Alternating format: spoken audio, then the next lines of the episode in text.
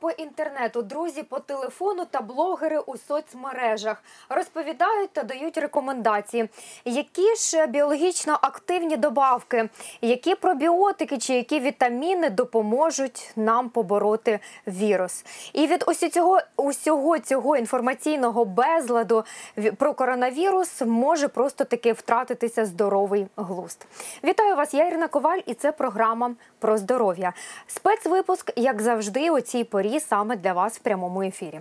Отже, міністр охорони здоров'я України Ілля Ємець виступив за впровадження в Україні надзвичайного стану. Він закликав народних депутатів проявити силу волі, не боятися, а заради порятунку українців зібратися і проголосувати. Водночас у семи областях України вже ввели надзвичайну ситуацію. Це Чернівецька, Житомирська, Тернопільська, Івано-Франківська, Дніпропетровська, Харківська, Київська області, а також місто Київ. Мер столиці Віталій Кличко на щоденному брифінгу заявив, що від сьогодні громадський транспорт міста возитиме виключно працівників сфери критичної інфраструктури, лікарень, правоохоронних органів, продовольчих магазинів, аптек, а також рятувальників та комунальників. Кличко нагадав про необхідність залишатися вдома і про наслідки порушення карантину. Я наголошу, що всі дитячі майданчики закриті для відвідування. Будь ласка, не порушуйте правил. Ті, у кого не вистачає свідомості і відповідальності, платитимуть штрафи за порушення обмежень. Бо немає іншому виходу зберегти вас, якщо ви саме цього не хочете. І поки питання запровадження надзвичайного стану в Україні лишається відкритим, кабінет міністрів готує перелік заборонених під час карантину видів діяльності. Життя за новими правилами нічого не поробиш, і в даній ситуації ми маємо з вами підлаштовуватися заради власної безпеки. І коли віруси атакують, хочеться не просто зачинитися в своїй оселі і нікуди не виходити і сидіти на карантині, а зробити так, щоб імунна система могла дати інфекції відсіч. Але поки ви панікуєте, перебуваєте в стресі, мало спите, неправильно харчуєтеся, е, ви втрачаєте захисні сили організму. Сьогодні ми разом зі спеціалістами дамо вам виважену та корисну інформацію, що робити, щоб прокачати вашу імунну систему, і вона функціонувала наповно, а ваш організм був у бойовій готовності до зустрічі з інфекційною загрозою.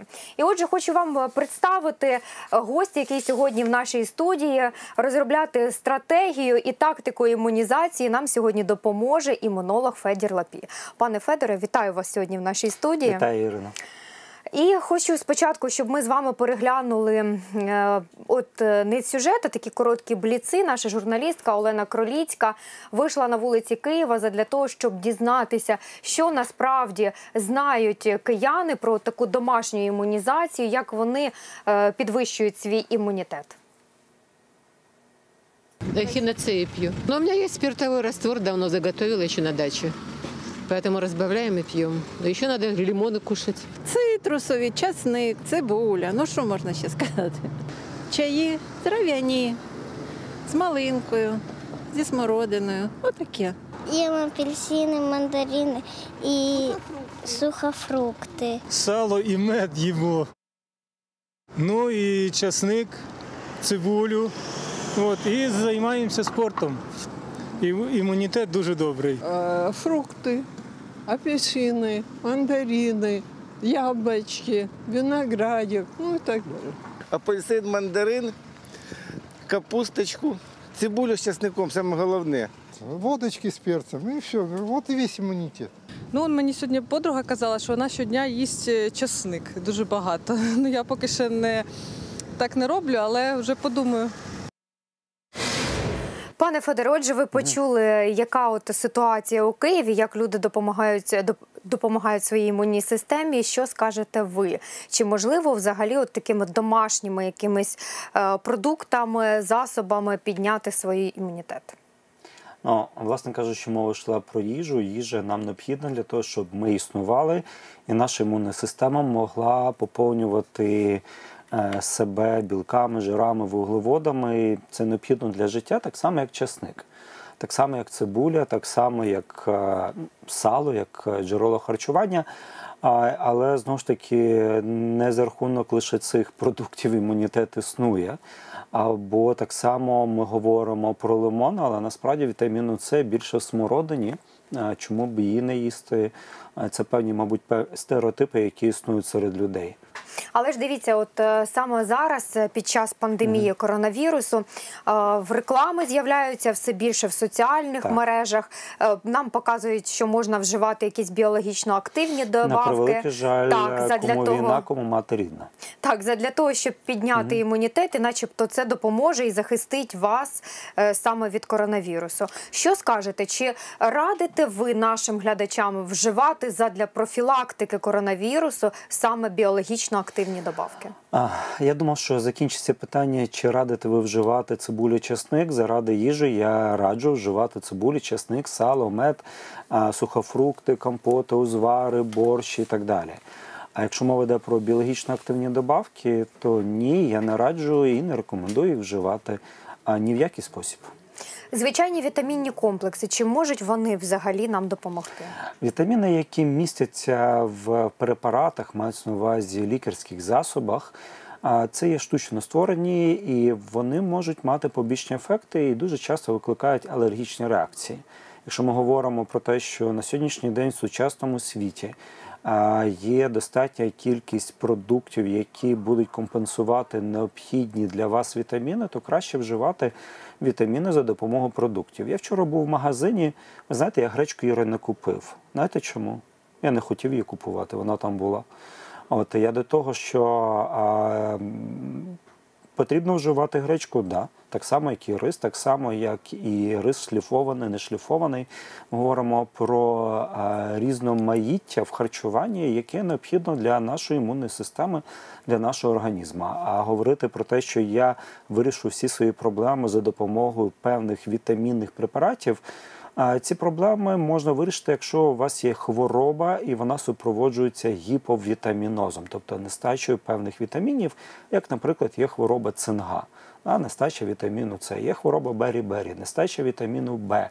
І таким чином можна компенсувати, але це хвороби, які виникають якраз в разі дефіциту харчування. Харчуйтесь, і я не розумію, в чому є проблема.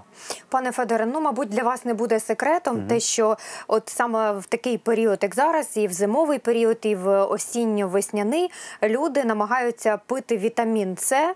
А тим більше, коли мова йде саме про віруси, про якісь там інфекції, Так. люди намагаються. Підвищити цю дозу вітаміну С і говорять про те, що це дійсно може нам допомогти. При коронавірусі це відбувається також, як і при грипі, при якихось там інших інфекціях.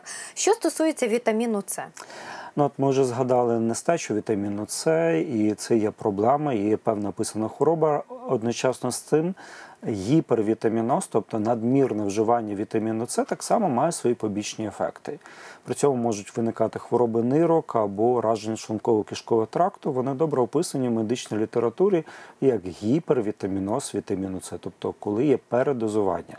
Якщо мова йде про знову ж таки звичайне харчування, ви поповнюєте необхідні для себе кількість е, вітамінів, які нам фізіологічно є потр- потрібно, щоб ми мали. І дивіться, люди в магазинах скуповують не лише маски, не лише дезінфектори, а й скуповують противірусні препарати. Насправді, от мені розповідали про те, що противірусних препаратів не можна знайти в аптеках, і зараз це також стало дефіцитом.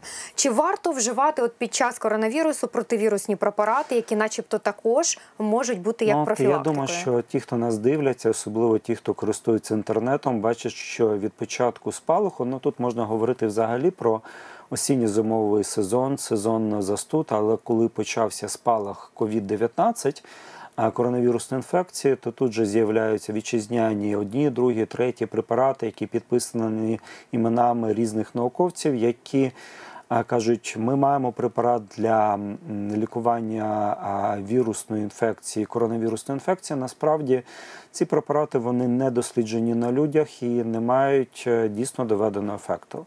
Чи потрібно купувати? Ні. Але якщо виникає питання, от зараз виникає ситуація з коронавірусною інфекцією, люди перебувають на карантині. Очевидно, це відобразиться на економічних і зовнішніх якихось зв'язках, на певних міжнародних економічних питаннях.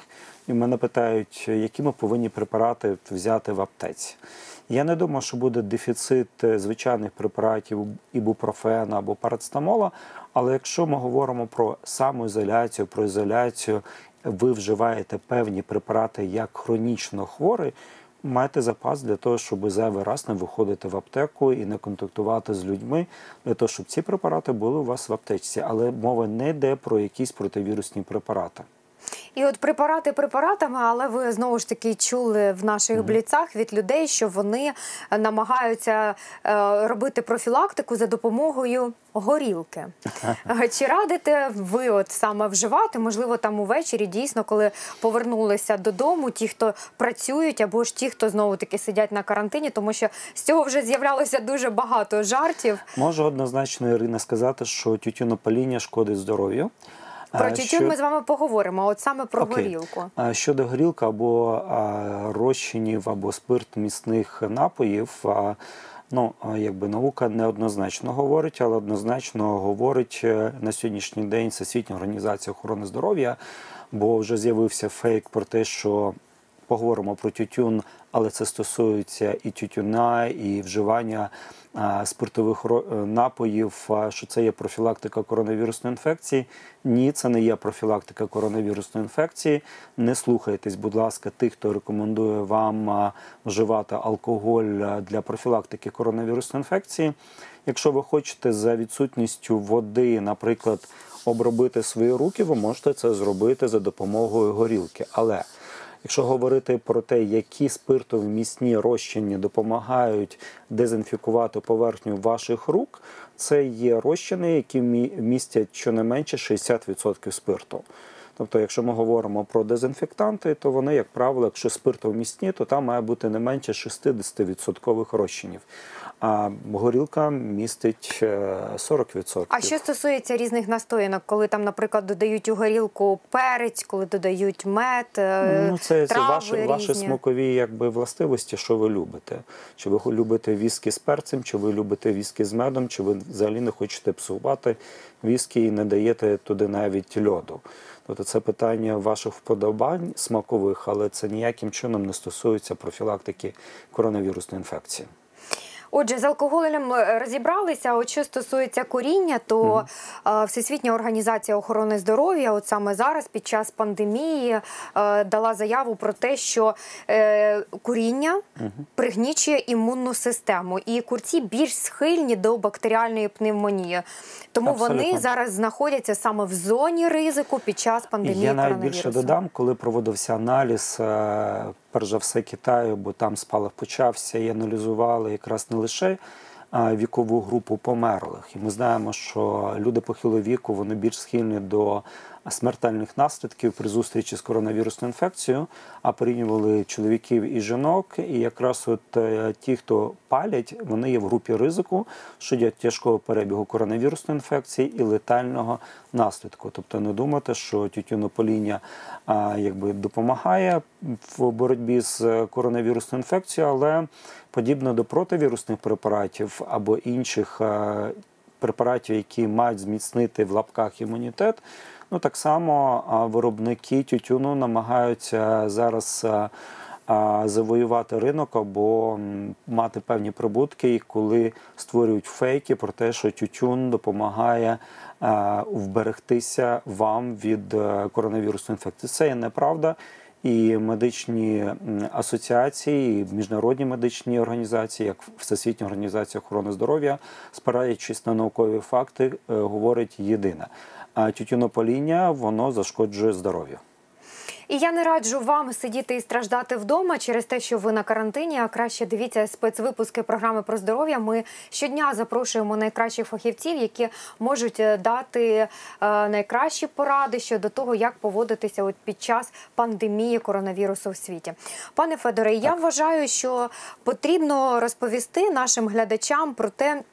Е, Як же пересидіти ось цей карантин, і можливо у них саме зараз е, з'явиться час для того, щоб підняти свій імунітет. Хоча розумію, що лікарі не люблять такого вислову, як підняти імунітет, але можливо про нього. Потурбуватися і зробити так, щоб він був готовим. Можливо, ми почнемо з якогось Що? загартовування, або Чудова що, що, що потрібно, от що ви радите робити вдома? Ну от е, тут, коли виникає питання, чи можна під час карантину гуляти на вулиці, я цілком погоджуюся з мером Києва паном Кличко.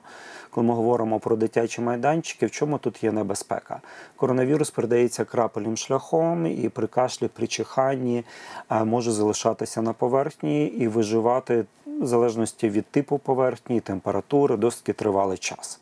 Коли ми говоримо, хто скашлянув або торкнувся до поверхні, коронавірус залишається, тому є смисл. Але це не стосується того, що ви повинні займатися фізичними вправами. І коли ми говоримо, чи можна бігати в парку, звичайно, чи потрібно для цього мати респіратор або ну, хірургічну маску? Ні.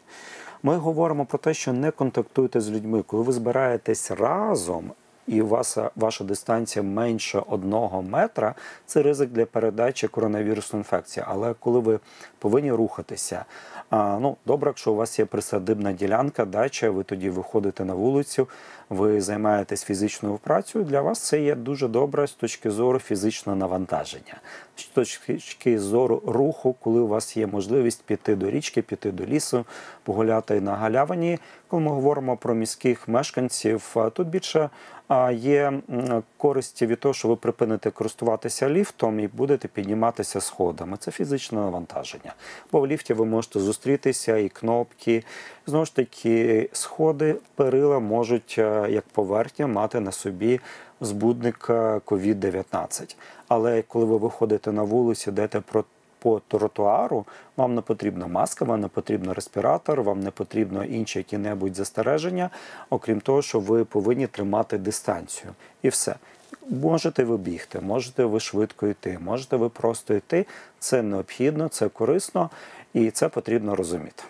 І у батьків зараз більше з'явилося часу, щоб вони проводили зі своїми дітьми. Тому можливо їм розповісти, от саме про загартовування, що зараз можна зробити такого в домашніх умовах. Ну, е, провітрювання є корисним е, з точки зору знову ж таки профілактики коронавірусної інфекції. Не забувайте, що приміщення, в якому ви перебуваєте, потребує провітрювання. А зараз е, опалення ще не відключили в місті Києві, досить таки ну, тепло, зважаючи на те, що на дворі, на дворі не дуже холодно, а в приміщеннях батареї ще працюють, дехто не відключив, не забувайте провітрювати приміщення. Знову ж таки, питання, от, е, яке не звучало про те, як підняти імунітет, а це в. В розрізі розмови про коронавірусну інфекцію є актуальною, бо е, мова йде про вакцинацію проти грипу. Вакцинація проти грипу не захищає проти коронавірусної інфекції, але зараз є чимало хворих на грип, і ці. Е, Ці випадки захворювань можна попередити шляхом вакцинації. Тобто, ви радите зараз Звичайно. цей час робити Бо, щеплення проти це не лише я, так само як CDC, і CDC, ВОЗ і міжнародні організації кажуть, незважаючи на коронавірусну інфекцію, знову ж таки, не е, вакцина проти грипу захищає від коронавірусної інфекції. Вакцина проти грипу захищає лише від грипу. Він зараз є, він зараз циркулює. І для того, щоб знову ж таки зменшити приводи для того, щоб думати, чи в мене часом не коронавірус інфекція. Е, Грип е, грізний своїми ускладненнями, пневмонією і є необхідність часом госпіталізувати. І е, ми говоримо профілактика грипу це є профілактика ризику навіть думати, чи в тебе часом не коронавірусна інфекція. Знову ж таки, от до питання людей похилого віку і те, що рекомендовано, рекомендована вакцинація проти пневмококової інфекції. Можливо, що пневмокок як бактерія ускладнює перебіг COVID-19, коронавірусної інфекції, бо ми бачимо, що а а, страждають переважно люди похилого віку. Вони самі по собі схильні до пневмококової інфекції. А по третє, ми повинні говорити, що можливо якраз е, коронавірусну інфекцію ускладнює пневмококову інфекцію. Тож існує досить таки ефективна вакцина. А вакцина не входить до календаря щеплень для дорослих. Вона не є дешевою, але вона набагато менше вартує ніж життя. І коли ми говоримо про те, що у вас є батьки похилого віку, і ви можете допомогти їм вберегти здоров'я, окей, допоможіть їм захистити себе проти е, пневмококової інфекції. Пане Федоре, е, трішечки відійду від вакцинації. Е, Зараз ми до неї повернемося. Ви сказали таку фразу, що е, більшість все ж таки люди похилого віку. Але за статистикою, яку ми бачимо в нашій країні, спостерігаємо, що це все ж таки більш молоді люди. Ну тут Ірина можна знову ж таки робити певну поправку на те, що ми прекрасно розуміємо і знаємо, що це не всі хворі на коронавірусну інфекцію, Звичайно. так само як вони не можуть бути визначені і в інших країнах.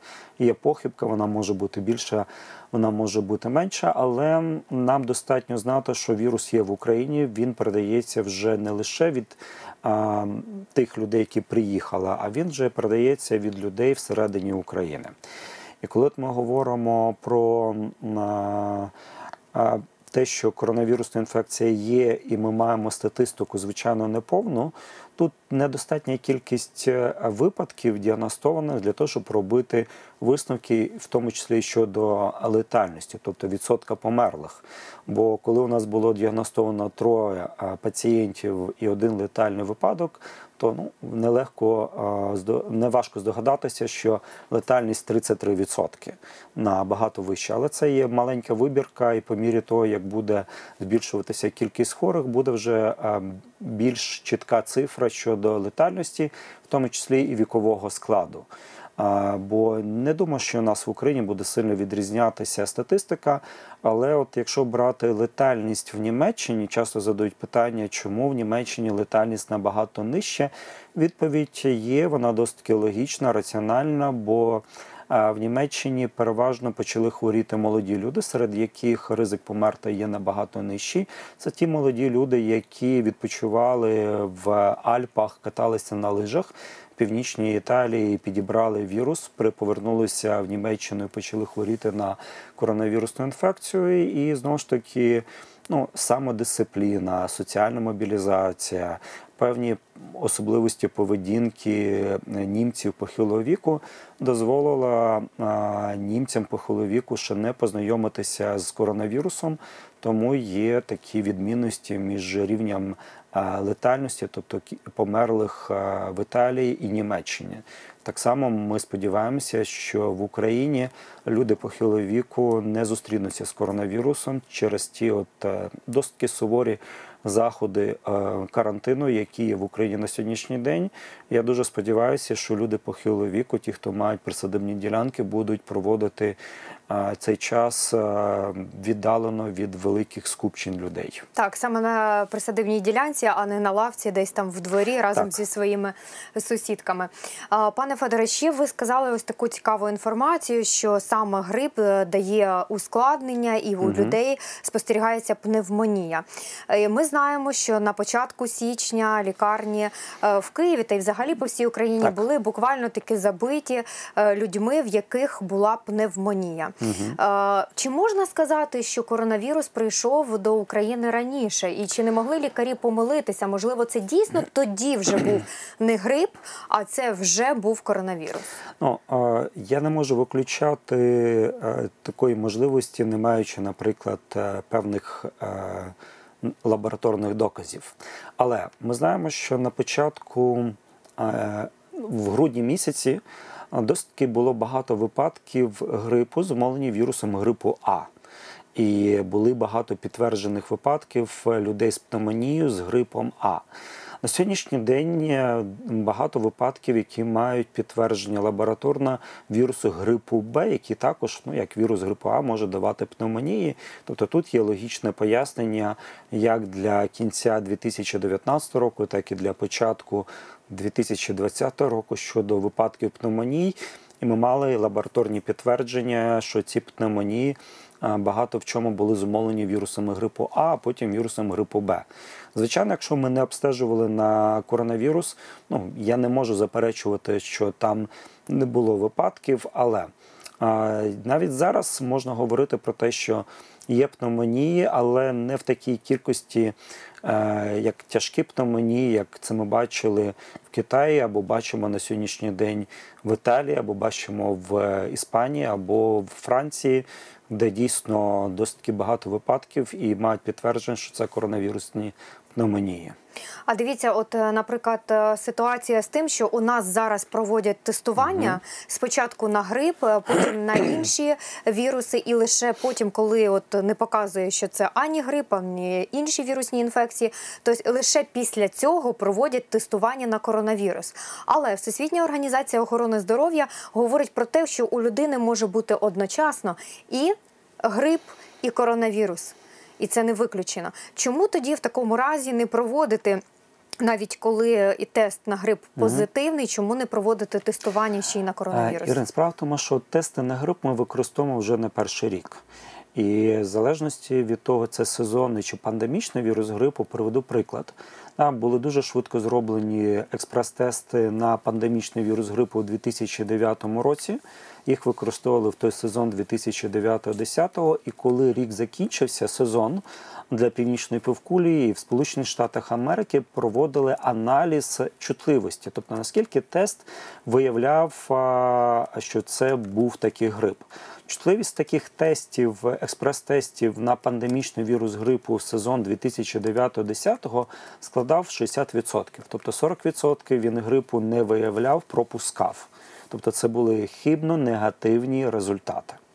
Якщо ми говоримо про е, експрес-тести на коронавірус, то є е, більш достовірна методика це полімеразно-ланцюгова реакція, коли береться змив з носоглотки, необхідне обладнання, необхідно спеціального спеці... навченого спеціаліста, необхідно навіть кімната спеціальна, і для того, щоб отримати достовірний результат. Тобто це кропітка методика, хоча вона вже і автоматизована, але все одно вона не є такою доступною, щоб можна було це робити. Це як оці системи, ПЛР. які зараз є тільки так, е, в центрі яка, громадського як, здоров'я. яка працює як референтні лабораторії. А є на сьогоднішній день стали доступні експрес-тести по визначенню антитіл. Антитіла на початку хвороби можуть бути відсутні. А ці тест-системи нові, вони не рекомендовані досі Всесвітньою організацією охорони здоров'я, але є рекомендації, якщо ви їх використовуєте для більшої достовірності, ви повинні все одно перепровіряти полімеразну ланцюгову реакцію. Тобто ми говоримо про а, тест-системи виявлення антитіл, які не мають достатньо доказової бази щодо своєї чіткості, щодо своєї достовірності. Вони можуть давати як хібно-позитивні, так і хібно-негативні результати. Тому тут е, знову ж таки ми говоримо про використання їх в госпіталях, де нам потрібно мати ну. Хай це буде звучить грубо, але статистику. Бо ми не можемо робити висновків на майбутнє, не маючи даних на, на теперішній час, щоб розуміти, де були помилки, де були переваги, ділитися це з іншими країнами. І ці тести вони більш доцільні, якщо ми говоримо про експрес-тести саме в стаціонарах, в госпіталях. Бо ще раз повернуся, на початку хвороби вони можуть бути негативні. Негативні з точки зору не дати результату. Але можливості робити ось ці саме тест-системи ПЛР є е, в нашій країні. Немає є лише, можливості. Є так? лише в лабораторних центрах е, центрів громадського здоров'я, е, вже не лише в Києві, а в тому числі в 11 областях. Тобто ті, які мають обладнання, ті, які мають е, відповідний навчений персонал, який може це робити. Але дивіться, коронавірус є в Україні. Ведення коронавірусної інфекції, якщо мова йде про е, легкий перебіг, і знову ж таки почитати британські рекомендації, возівські рекомендації, вони дуже прості. Захворів, сиди вдома. В тебе легкий перебіг, сиди вдома, самоізолюйся, незалежно від того, в тебе грип чи в тебе коронавірусна інфекція. Так, але в А той от- же час директор Всесвітньої організації охорони здоров'я сказав, що потрібно тестувати якомога більше людей для того, щоб виявити це і цитата трошки закрити. вирвана з контексту. Бо е, я думаю, що він мав більше е, інформації, але цитується лише буквально, знаєте, як е, не буду говорити хто, учитися, учитися, учитися. От ми говоримо про те, що коли у вас обмежені ресурси, ви повинні скеровувати на першочергові, потім другочергові і третьочергові. Ми на сьогоднішній день знаємо, що коронавірус є в Україні. Нас цікавлять, е, хто серед тяжко хворих дійсно хворіє на коронавірус. Це люди, які повинні перебувати де в госпіталях. Для цього є і експрес-тести, які повинні що перепровірятися полімеразом на цього реакцію. Але для того, щоб е, зменшити навантаження на систему охорони здоров'я, попередити нові випадки, попередити е, смертельні випадки, ми повинні що тримати дистанцію, тобто самоізоляція, незалежно від того, ти хворий чи не хворий, тримати свої руки в чистоті, і в першу чергу ми повинні забезпечити, що доступність антисептиків. Руки мають бути чистими.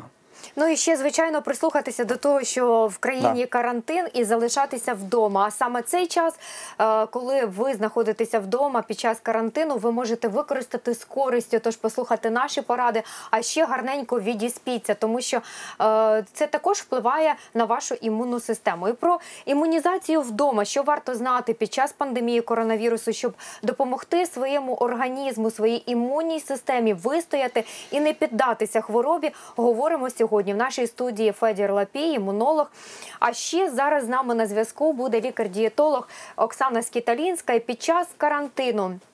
Як намагатися не бігати до магазину за найменшої потреби? У тих, хто залишився вдома, нарешті з'явиться ще й час на корисне харчування.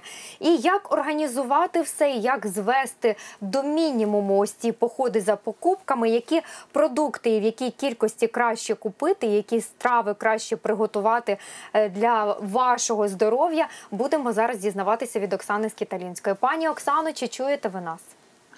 Доброго дня, дорогі друзі. Чую вас прекрасно. Оксана, вітаю. Так, ми Е, вітаємо. Вітаю, вітаю всіх. Я вас не бачу, але я вас тільки чую. Пані Оксано, скажіть, будь ласка, от які рекомендації можете дати як відомий дієтолог для наших усіх глядачів? Як звести до мінімуму походи до магазину? Які продукти потрібно купити, щоб, наприклад, ти пішов один раз на тиждень до магазину, закупився і не бігав туди-сюди? Ну, ви, ви щойно дуже правильно сказали, що е, має має походи взагалі треба для звичайних людей звести до мінімуму. І е, ми все таки знаємо, що ми е, така нація, яка дуже любить запаси робити. І запаси ці загальновідомі: це картопля, морква, буряк, капуста свіжа, капуста. Е, Не чуєте мене? Чуєте так? Так, ми Е, чуємо вас. Е, Капуста свіжа, капуста квашена, е, мочені яблука, звичайні яблука, груші, домашні там запаси смородини, перетертої з цукром. Це теж вже нормально. Хай вже буде. Е, Я підтримую сморо- цю рекомендацію. смородина заморожена, шипшина, горіхи, насіння льону. А, Розумієте, наше харчування воно має бути максимально природнім. І от бачите, е, час навіть от в такій ситуації розставляє все на свої місця. От, е, по-моєму, всі оці фуагри, всі оці якісь там смусі, такі з пірулінами, все, все це таке дуже модне. Воно відходить на задній план, тому що е, от знаєте, наше таке генетично еволюційно сформоване харчування воно було дуже просте. Е, картопля це прекрасний овоч. Е, різноманітні каші е, це те, що нам е, це те, що нам потрібно. Давайте я так скажу. Взагалі декілька груп продуктів, які мають бути в нашому раціоні, і для цього не треба нікуди бігати. Значить, перша група продуктів це дуже важлива. А, Це все, що містить білок. Білок це звичайно не щось таке, якесь дуже наворочене. Це може бути е, яйця, е, будь-яке м'ясо, будь-яка частина м'яса. Головне, щоб воно було, коли зваримо, наприклад, бульончик, не дуже жирне. Може бути риба, не обов'язково якась там дорадо чи якась там супердорога. Звичайна, звичайна рибка, це може бути і оселедець, який вимочувати, і може бути навіть там е, хек і так далі. Е, е, Обов'язково можуть бути кисломолочні продукти, сири. Це все, це все потрібно, це все корисно, це все дуже збалансовано. А, а також такі продукти, як, до речі, українське сало, воно дуже дуже дуже корисне. І скажу вам чому. А, тому що українське сало, звичайно, не так, коли я кажу, що воно корисне, так зараз собі знаєте, отак в таку товщину там чотири пальці відрубати. Ні, а, тому що сало а, невеличкий шматочок, якщо воно не смажене, там не копчене, воно містить дуже гарний склад жирних кислот, які і холестерину також, е, які в невеличкій кількості дуже добре впливають на клітини, тому що е, знаєте, відомо, що холестерин, взагалі склад цієї жирової мембрани, яка складає всі клітини, дуже сильно впливає на її імунну відповідь, на її проникність. От якщо, наприклад, мембрана легко така текуча, тобто, якщо ми споживаємо дуже багато там олій різноманітних, то вона стає трохи більш проникніша для е, вірусів, бактерій і так далі. Якщо мембрана більш щільніша, відповідно менш, е, менш проникніша. І от якраз сало, продукти, які багаті холестерином, харчовим холестерином. І ще раз повторюю, це не значить, що ви повинні цього сала зразу так знаєте, наминати сало, шматочок маленький, яєчко е, в смяточку з'їсти.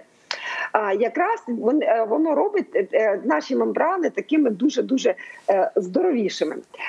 Другий, другий такий дуже корисний жир це є, це є омега-3 жирні кислоти. І знову ж таки, це означає, що кидаємось в аптеку, закуповуємо оці пачками омега-3 жирні кислоти. Ні, ми вживаємо рибу.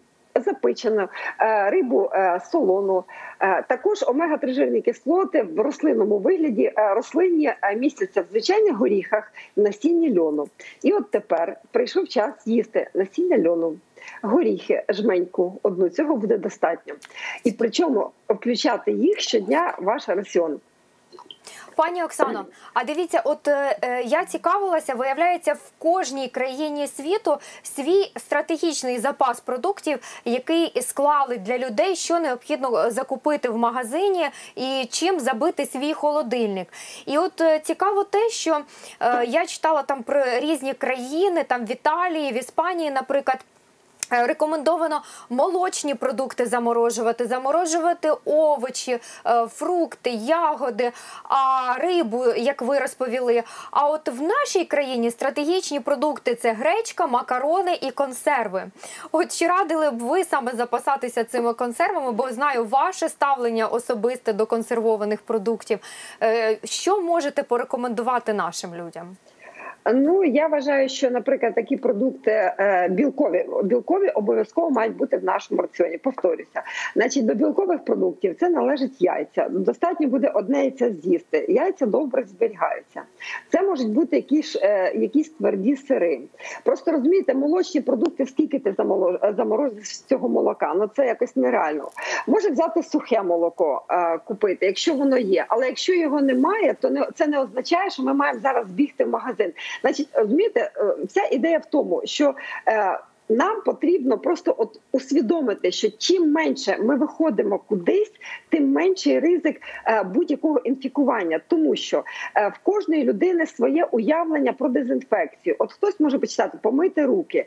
Хтось ще згадає, що там 30-40 секунд, а йому так здається, що він вже він вже так довго миє руки.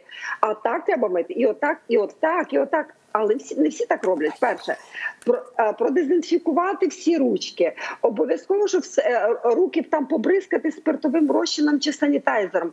Кожна людина може десь знаєте дати якусь там е, скажімо, такий прощот, чи коли вона роздувається, чи вона забула продезінфікувати телефон. Все ніби продезінфікували. Прийшла додому з мобільним телефоном, який вона бралася, чи там ключі, чи гаманець. Тобто, дивіться, чим менше ми виходимо на двір, тим менше у нас ризик інфікування. Тому нам треба виходити е, тоді, коли у нас реально все закінчується. А до того часу їсти те, що є.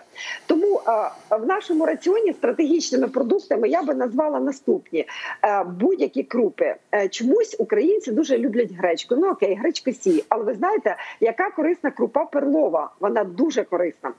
Е, чи та ж, наприклад, може бути ячнева крупа, чи ну, це ж вона є перлова, подрібнена, чи може бути там е, пшоняна крупа.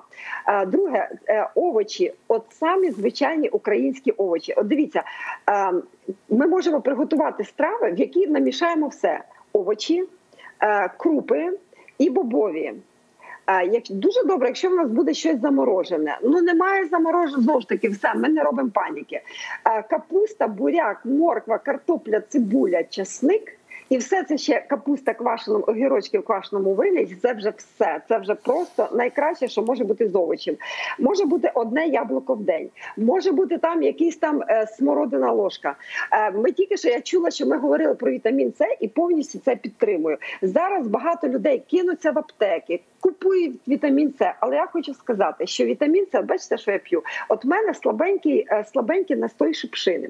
Так, от шипшина це найбагатше джерело суха шипшина вітаміну С.